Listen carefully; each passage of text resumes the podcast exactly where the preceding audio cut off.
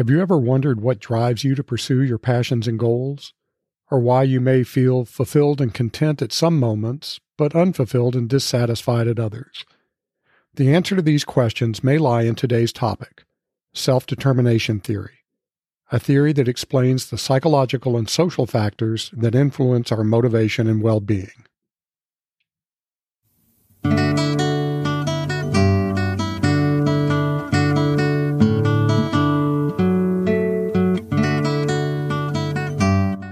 Welcome to Live Well and Flourish, where I help you understand what it means to live a flourishing life. I'm your host, Craig Van Slyke. If you're ready to think beyond material and external success, if you're ready to take control of who you are and the kind of life you live, if you're ready to flourish, this is the podcast for you. Before getting into today's topic, I wanted to let you know that this is my 50th episode, and I also wanted to thank you all for your support throughout this journey. All right, enough of that. Let's move on. If you listen regularly, you know I believe that one of the most important things you can do to improve your flourishing is to increase your feelings of control. When you feel out of control, it's hard to flourish. My beliefs about the importance of control didn't come out of thin air. Control is at the core of ancient philosophies such as Stoicism and modern psychological theories such as the one I'll discuss today, self determination theory. Psychologists Edward Deci and Richard Ryan developed the ideas around self determination theory in the 1980s. It's what we academic types might call a macro theory, which is just a theory that can spawn more detailed mini theories. In other words, it provides a framework for trying to understand a lot of stuff. Today, I want to focus on how self determination theory helps us understand our basic psychological needs. Satisfying these needs is important to your flourishing. As a bonus, understanding self determination theory can also shed light on what affects your motivation. According to self determination theory, people have three basic psychological needs autonomy, competence, and relatedness. And When these needs are satisfied, you're more likely to be motivated and feel satisfaction with your life, and you're further along the path to flourishing. Unfortunately, when those needs aren't met, you're likely to feel dissatisfied and unhappy. So let's talk about each one of these needs. Autonomy refers to the extent to which you feel like you have control over your life and decisions that face you. You feel like you have the freedom to make choices that align with your values, interests, and purpose. Regular listeners know that I'm a huge proponent of taking steps to increase your feelings of control. When you feel like you're more in control, it not only increases your well being through autonomy, but it also motivates you to take actions that will move you towards a fulfilling life. After all, if you don't feel like you have any autonomy, what's the point of taking action? Competence refers to feeling like you're effective and capable in your activities. Feeling competent leads you to feeling confident in your abilities, like autonomy, feelings of competence also motivate you to take action to pursue your goals and your purpose. Again, if you don't feel confident in your abilities, you're less likely to take steps to serve your purpose or to live the sort of life you want to live. Relatedness refers to the need for social connections and a sense of belonging. Like autonomy and competence, relatedness increases your feelings of satisfaction and well being. Of course, you don't have to feel connected to everybody around you, but you do need to feel like you're part of a community and have a strong sense of being connected to others. All three of these can help you experience something called autonomous motivation. We can categorize motivation into two broad types autonomous motivation and controlled motivation. Autonomous motivation occurs when you're motivated by your own interests, goals, and values. Controlled motivation, in contrast, occurs when you're motivated by external factors such as rewards or pressure from others. Autonomous motivation comes from an inherent desire to engage in some activity rather than doing it because of some external reward or pressure. Take this podcast, for example. I do the podcast because I feel like it helps me serve my purpose in life, to help others flourish. Nobody pays me, nobody forces me. I produce Live Well and Flourish because I find it personally meaningful. Because of that, doing this podcast is intrinsically rewarding, which increases my flourishing. When you think about it, this is a pretty good situation. I boost my flourishing by helping you boost yours. Nice, right? Let's look at how autonomy, competence, and relatedness affect autonomous motivation. When you feel autonomous, you feel like you have control. You get to choose what you do and how you think.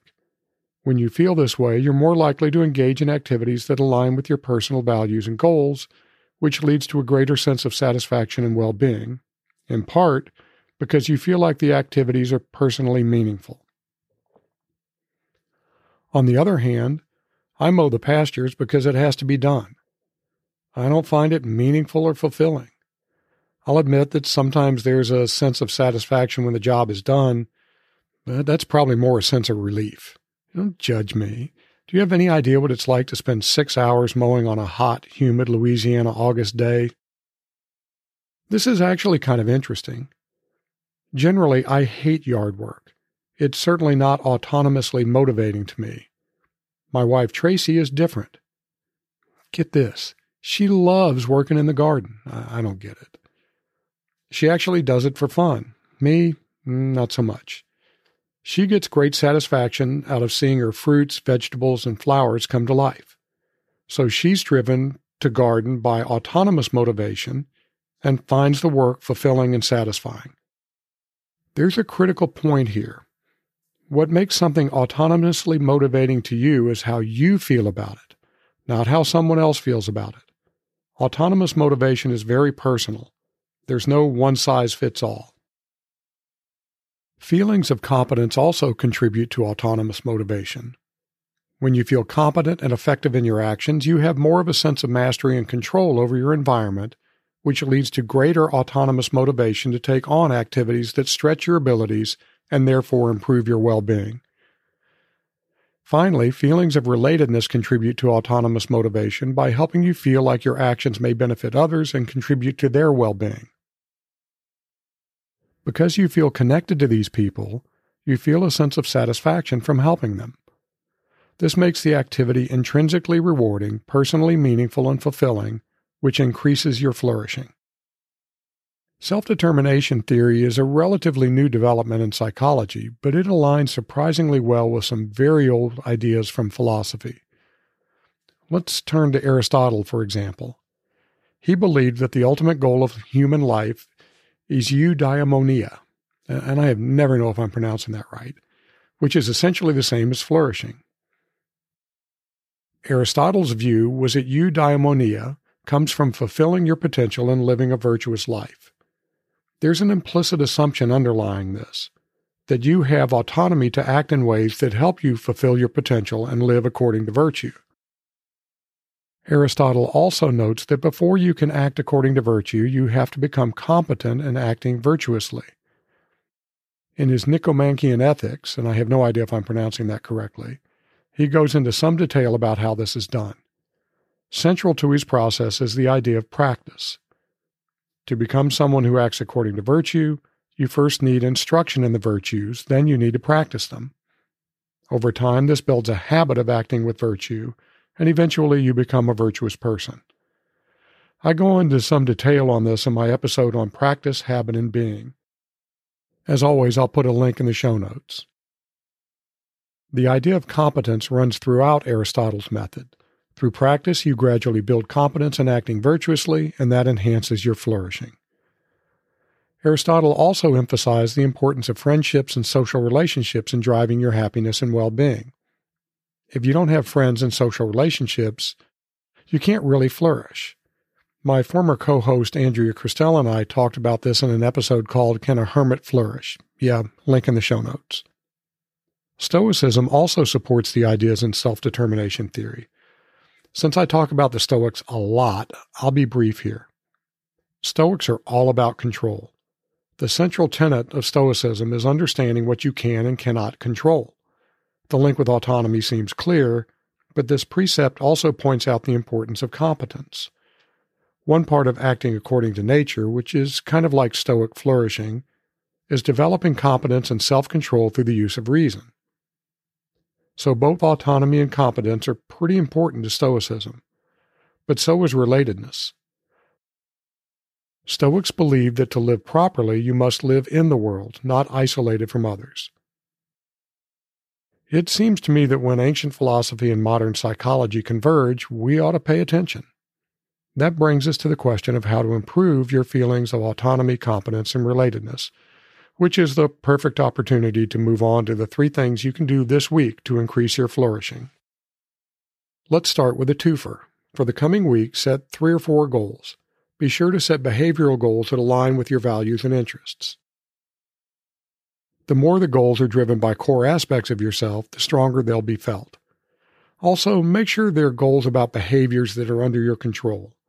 For example, if family is important to you, a goal might be calling or sending a card to a relative that you don't communicate with frequently. Your goal is to call or send the card. That's all. How they respond is beyond your control, but taking action isn't. This is really important. By taking action, you not only increase your sense of autonomy, but by tying the goal to what's under your control, when you complete the goal, you'll increase feelings of competence. I suppose my example is really a threefer because it also addresses relatedness. The second suggestion is at the end of each day, write down three things that you did well that day. This might be something really simple. Maybe you made awesome toast for breakfast, or you were really good at brushing your cat, whatever. Write them down every day. Competence breeds competence. Feeling competent in one area can help you feel competent in other areas and overall. At the end of the week, write down one thing you'd like to get better at. Then develop an action that you can take that next week to build your competence in that area. Again, it's okay to think small. Maybe you want to make better toast. Make your goal to watch three videos on making perfect toast. Again, this addresses both autonomy and competence since you're exercising your autonomy to make gains in competence. My final suggestion is to spend 30 minutes thinking about how you can improve your social connectedness. Two things to think about are reconnecting with friends or family and finding opportunities to interact with others in your community perhaps by attending some local event or pursuing volunteer opportunities. Pick one thing that you'll do next week based on your ideas. Don't get carried away. Just set one behavioral goal that will help you implement your chosen idea. Maybe you attend a church service. Maybe you contact the local food bank. Maybe you call an old friend. Then follow through and actually do what you planned. Once more, this will not only help with connectedness, it will also boost your feelings of autonomy and competence. Let me close the three things by suggesting that all three dimensions of self determination theory have stronger effects on flourishing when you're driven by and aligned with your purpose. So, as you consider your three things for this week, keep your purpose at the forefront of your mind. Remember, purpose drives all. Seneca provides our closing quote No good thing is pleasant to possess without having friends to share it with. Until next time, be well, my friends. I produce Live Well and Flourish because of my dedication to helping others live excellent lives. I don't accept sponsorships and I don't want your money. The only thing I want is to help you and others flourish. If you've received some value from this episode, please share it with someone that might also benefit from listening. The best way to do that is to direct them to livewellandflourish.com. Until next time.